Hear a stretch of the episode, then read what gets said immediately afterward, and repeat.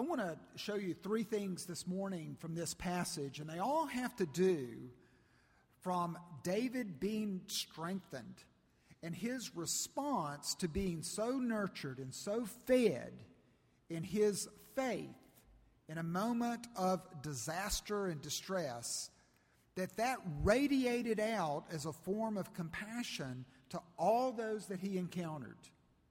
In other words, I want you to see this morning that grace in is grace out. That wherever you feed, then from there you're going to lead. Whatever you're feeding upon, whatever is nurturing your soul, whatever restores you, whatever gives you strength, it's out of that, and to the degree that you receive it, it's out of that source where you are strengthened that you lead others. Or you're in relation, found in relation to treat others. Grace in, grace out. And if you're not being nurtured and restored and strengthened by the Lord, you do have another source. And I want to challenge that source because that source, unlike the Lord, will fail you. And it will fail you most particularly when you are invited to show undeserved grace, mercy, and assistance to others. Because our selfishness, that that is the, the root and the core of our soul, is selfishness, self. And we can feel very sorry for other people. That's called sentiment. That's pity for other people. And it goes no further than simply pity. But compassion is different. Compassion enters into a relationship and shares burdens, and it shows a graciousness that reflects a source of strength that is beyond that person, that allows them to not be self seeking, but to seek the welfare and the benefit of another person. Grace in, grace out. And so if you find yourself in relationships struggling, struggling in the face of relationships to show real compassion, real grace to other people, look to your source and look to see if you're really drawing upon the graces that strengthen us from God or from another source. Look at three things here. First of all, I want you to see that the source of grace, then I want you to see the strategy or how grace plays itself out, how grace look, what it looks like uh, in shoe leather. And then I want you to see the site of grace. We're going to hone in on the brook Besor, and we're going to look at that in conclusion. So, first of all, this morning, I want you to see the source of strength. David, who is the famous author of Psalm 23, is always mindful not simply that he is leading out of a shepherd's heart, but that he has a shepherd. Psalm 23 is a, is a psalm of sheep who are boasting in their shepherd. The Lord is my shepherd. I shall not want. He leadeth. And so it's sheep who are talking to other sheep about their source of strength, their shepherd. And in Psalm 23, verse 3, David writes, My shepherd, he restores my soul. My shepherd restores my soul. Philip Keller, writing on uh, keeping, uh, or the Psalm 23 as a shepherd, a shepherd looks at Psalm 23, talks about sheep and their restoration. He says, sheep are not naturally strong animals, and they are ever reliant upon the vigilance and the strength of a shepherd. He says, primarily sheep, because their wool can grow so long and with the lanolin can become so heavy, they will be cast down, meaning that they will lay on their side and they will roll to such a degree that then scrambling to try to right themselves, they will just push themselves over so that they're flat on the back, helpless to do anything. That is a disaster. They are needing to be restored. And if they are not, then they are vulnerable to attack and to predators or simply dying in the, in the elements. Philip Keller writes this Sheep do not really enjoy the solution, which is to not only be put back on their feet, but to be sheared of all the things that are a great endangering weight upon them. When the shearing is over, both the sheep and the owner are relieved. There's no longer the threat of being cast down, while for the sheep, there is the pleasure of being set free from such a hot, woolly, heavy coat. Often their fleece is clogged with filthy manure, mud, burrs, sticks, ticks. What a relief to be rid of it all. Similarly, for the Christian, it's dealing with our old self that ever begins to grow like so much wool. Our master must take us in hand and apply the keen cutting edge of his word to our lives. It may be an unpleasant business for a time. No doubt we'll struggle and kick, but what a relief when it's over. Oh, the pleasure of being set free from ourselves. What a restoration. Ziklag is in ruins. We read that David is now sitting in the ashes of what was his city. It was a small town that was granted to him. And he would do raids throughout the land and return to this small town where his family and the, the families of all of his warriors lived. Some 600 men they come back from a raid and they find that days earlier, all of their family, all of their possessions, all of their wealth, their livestock, the things that were in their homes, their homes themselves, have been removed and taken away. David has been sheared. We don't know all the reasons that this took place. But God would use this disaster once again to point David to his true source of strength. We find the men looking after their grief when they literally, literally cried so that they could cry no more. Men weeping until they had no tears left. Then, from their tears, they move to anger and their anger is directed toward their leader, David, such they now begin to talk about attack, to stone him. And David is distressed, it says. David's soul is cast down. But David, in verse 6, a pivotal moment, it says, David strengthened himself in the Lord his God. Do you get the picture? Cast down, on his back, a disaster.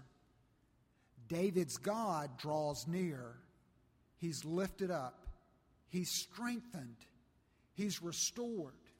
And now we see him moving forward in verses 9, setting out with his 600 men to go forward in pursuit of those that had taken their wives and their children. Sheep cast down, sheep restored, shepherd leader moving forward now. All because of the source of his strength being found in God. That's what the scripture teaches. But would you bear me, with me for a moment of application? I want to tell you quickly here, as you look at this, I want you to see the where, the what, and the how that, that David was strengthened. The where is a catastrophe, a disaster, it's suffering. David was, God met him at the point of his trials, his being distressed. Be very careful, along with me, as to how you interpret your suffering. And be very cautious about the agreements that you make. What do I mean? we can look at trial. We can look at suffering. We can look and see the Ziklag around us in smoke. We can see what has turned into a disaster when we least expect it. We can look in that environment of suffering and we can say, I've been abandoned by God. Or we can say, I'm being punished by God. Or I deserve this. Those are all agreements that we make that we need to confess and we need to retract. David, in that envir- environment, as if he were sheared in that moment, sees the shepherd's hand in this. He didn't turn away from God, he turned to his God. So, where God most offers us himself is in our distress. Can you identify it? Secondly, the what. We're not left to, to really figure this out on our own because the what is, he strengthened himself in the Lord his God. Ephesians chapter 6, verse 10, the Apostle Paul, writing to the church at Ephesus, tells all the saints there, finally, be strong in the Lord and in the strength of his might. Put on the whole armor of God that you may be able to stand against the schemes of the devil. And then down in verse 17, he says, as he's going through the parts of armor, he says, Take the helmet of salvation, that is, knowledge of what's involved in your forgiveness, and the sword of the Spirit, which is the words of God, the promises of God, God's character, God's, God's truths to you. Praying at all times in the Spirit with all prayer and supplication. Again, God meets him in his distress as he meets us in our distress. And David found him there, and not only found him there, but he was strengthened. He strengthened himself in the Lord. And this is not a, a passive thing here, this is something that David is doing. It says that David strengthened himself in the Lord, not simply the Lord strengthened David. It wasn't simply God who was already there coming to David as much as David saying, I'm going to the source of strength here. I'm going back or I'm returning. I'm going to strengthen myself in the Lord. Also, that's, it's not Christian literature. It's not Christian music alone. It's not simply a, a reading a, a, book about how 10 ways to be a strong Christian, I believe that it's the Word. David was one who knew about God. His theology was such that he could meditate on the truths about God. He knew of the covenant, that is, the promise of a relationship to be their God and for him to always have his identity as God's son. He would reflect on his being chosen by God, the least of the tribe of Jesse, the sons of Jesse. He would be mindful of Samuel's anointing of him. And he would look at every trial in that light. If he doesn't have those truths, he won't be strengthened during the time of distress. I stick my nose in the Psalms, most particularly during times of distress. Psalm 63 is a psalm that was written, it tells us as a capstone, it was written when he was in the wilderness of Judah. Ziklag is in the wilderness of Judah. This psalm may very well have been written during this period. David says in verse 3, Psalm 63, Because your steadfast love is better than life, my lips will praise you. In his distress, this is how he is exacting strength. I look at this disaster, I look at this situation, this trial in my life, but I see life in the truth that God's love for me is steadfast. He has not abandoned me in my hour of need. Now remember, his wife, his children, they're gone. And he doesn't know. Will they be found? Will we receive our, our possessions back? What about my men? They're over here talking about stoning me. But David's strength, meanwhile, is beginning to perk stronger and stronger. Verse 8 of Psalm 63 My soul clings to you, your right hand upholds me. The right hand of his men are gathering stones. But there's a right hand, a source of strength that is feeding his soul. It's reviving his soul in the midst of this disaster. David is finding strength, and it's coming as he speaks to his God. He calls for Abiathar, he calls for a preacher, he calls for prayer, he calls for something called the ephod. We're not quite sure what it is, but it's best defined as a vestment of the church. This is a vestment of the church. Okay? If I if you receive a communication from me and I sign it, at the bottom of that communication will be the words in hoc signi or simply the letters IHS. Constantine, the first Christian emperor, went to battle with his troops for the gospel.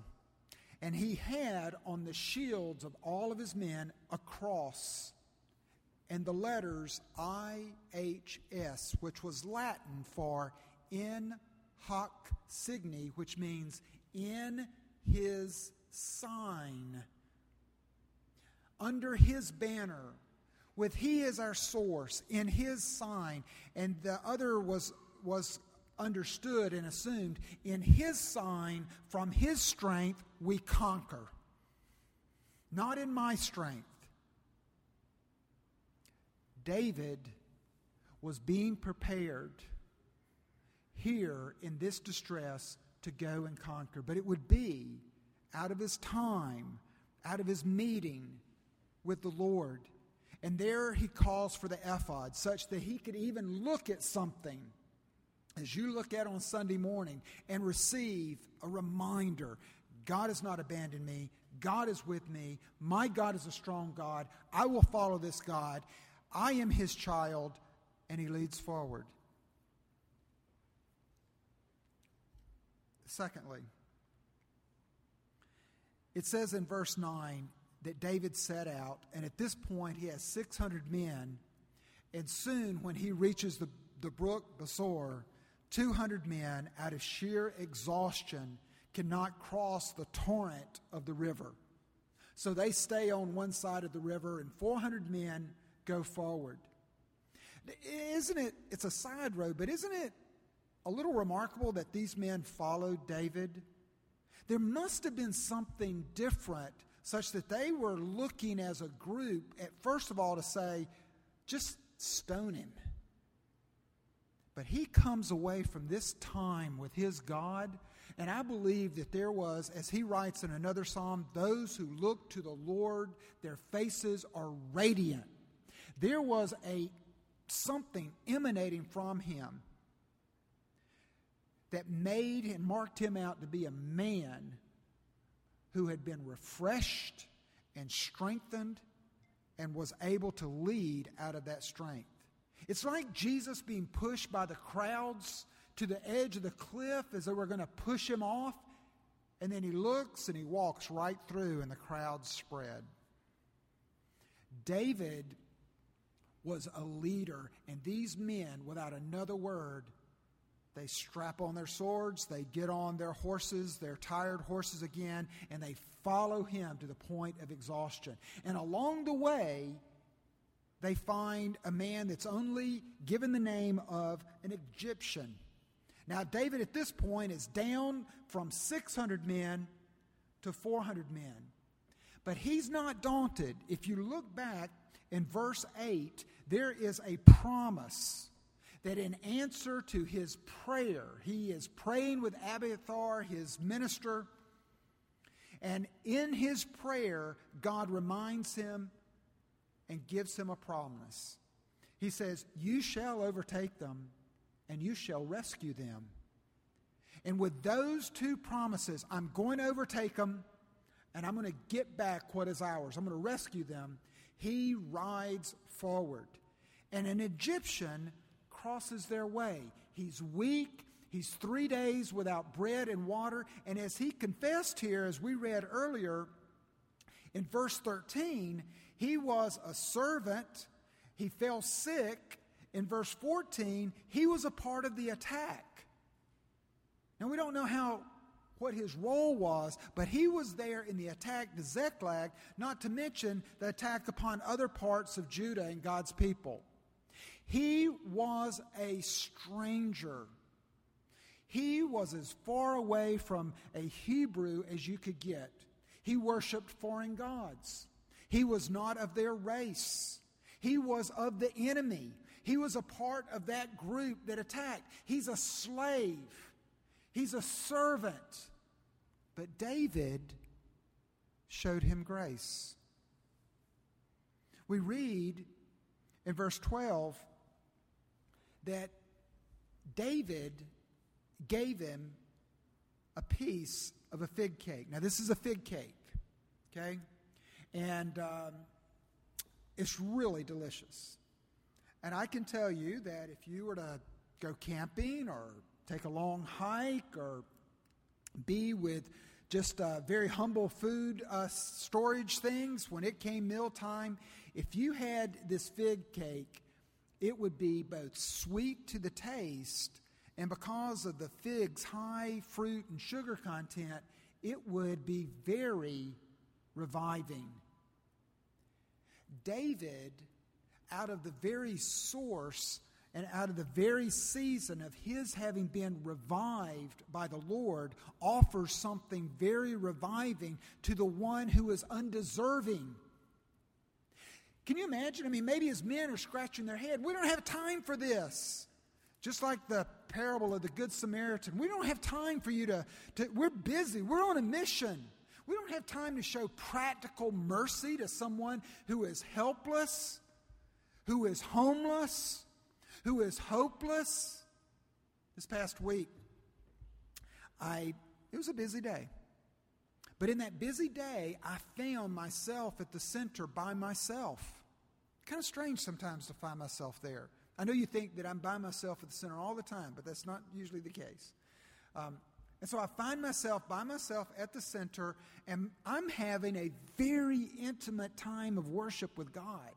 I mean, it's like God is speaking to me loud and clear, and, and it's wonderful. And, and because I'm by myself, I can even sing, and I'm, I'm worshiping. And then I was drawn away. I was interrupted. It was someone that really needed love, they needed attention, they needed practical mercy. Well, I wish I could tell you that I just moved right into that situation with, with ease, but I really begrudged it. I mean, I was looking at my watch. How long is this going to go on? I want to go back to singing. And I got nailed. The Lord, I'm telling you, as a Presbyterian, this ought to freak you out, but as a, it freaks me out. The Lord said, You know, I'm really sorry to have bothered you in your worship and you're being strengthened by me to come and show mercy and strength to another. And I'm like, okay, Lord, I got it. Because that's what he did to us he left his father's side to enter into our worlds where we are helpless, homeless, and hopeless, and give us and bring us the strength from a relationship with God that he has always enjoyed. I got it. I got it, Jesus. I get it. I do need my times of private worship, but it's got to go somewhere. You see, compassion Compassion is a community affair. We can be passionate about showing pity, but compassion is a community affair.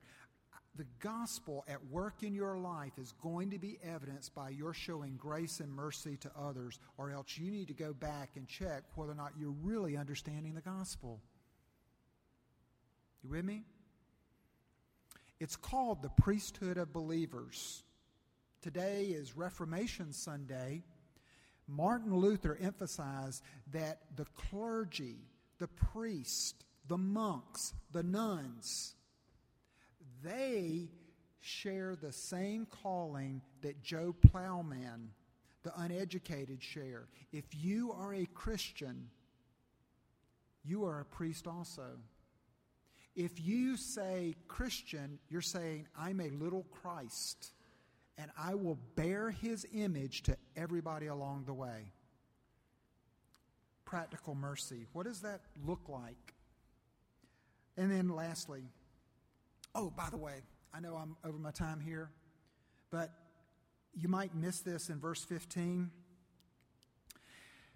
This is not an interrogation that David does. He didn't give him a little fig, and it says there, his spirit revived in verse 12. Now remember, and I like what Eugene Peterson says here.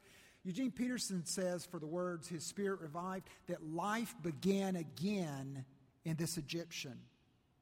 This Egyptian looks at David, and in essence, in verse 15, he is now wanting to make a promise to David to show him where the enemy is, but he wants to promise in the name of David's God.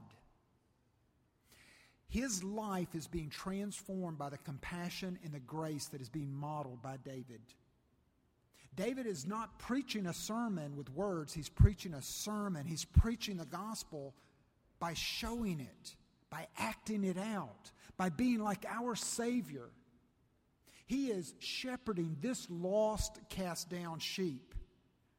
And I believe in verse 15, in essence, what the servant is saying I had a bad master. Will you deliver me from that master, and will you be my master? Jesus says as much in Matthew chapter 11, verses 28 and 29. Jesus tells us, Come to me, all who labor and are heavy laden, and I will give you rest. This reviving Egyptian, this is how I take care of my men. This is how I take care of fellow wilderness travelers. I see myself as a wilderness traveler. Take my yoke upon you and learn from me, for I am gentle and lowly in heart, and you will find rest for your soul. I believe this weary Egyptian found rest for his soul there and said, I would have you, David, to be my master. And I would believe that, like the Gadarene demoniac, he longed to be at David's side, inseparable from the one that delivered his life and revived his soul.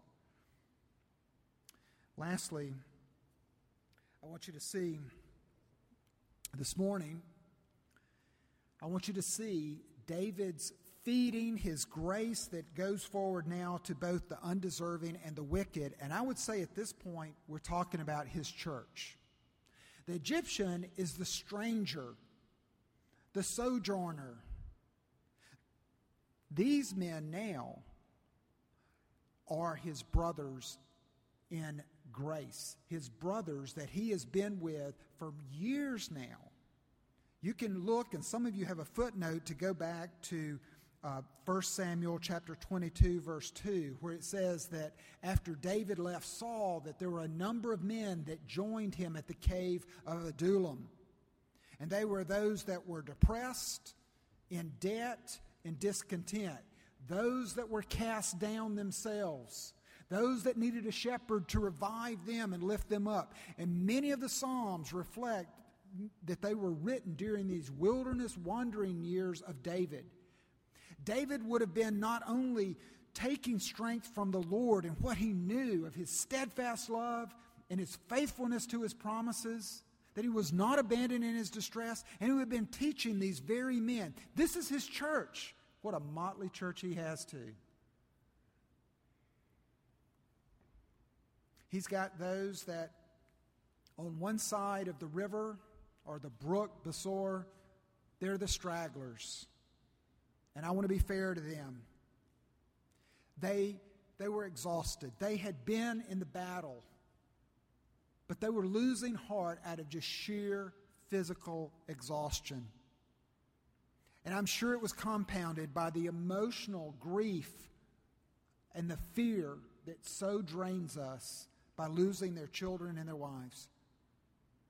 And David doesn't say anything as they stop, unable to cross the river. 400 men ride out with David. They're successful. And they're so successful, they look at David, and now instead of saying, stone David, they say, the spoil of David.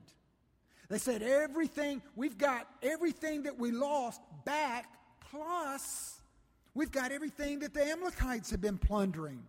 We are rich men. And it's all because of David. We followed David to victory. This is all David's stuff. It all belongs to him. Without him, we wouldn't have been able to achieve this. And they come there to the brook Besor again. And it says that at the end of verse 21, they crossed the river or the brook, and David came near to the people. He greeted them. One man said he saluted them and he held them as fine fellows. And then there were those that were wicked among David. And we don't mean wicked, evil in the sense of being outside of understanding of God, men who had resorted back to their own selfish needs and selfish agendas and selfish desires. Men who Charles Spurgeon would say they were of the same race of David, but they were not of the same grace of David.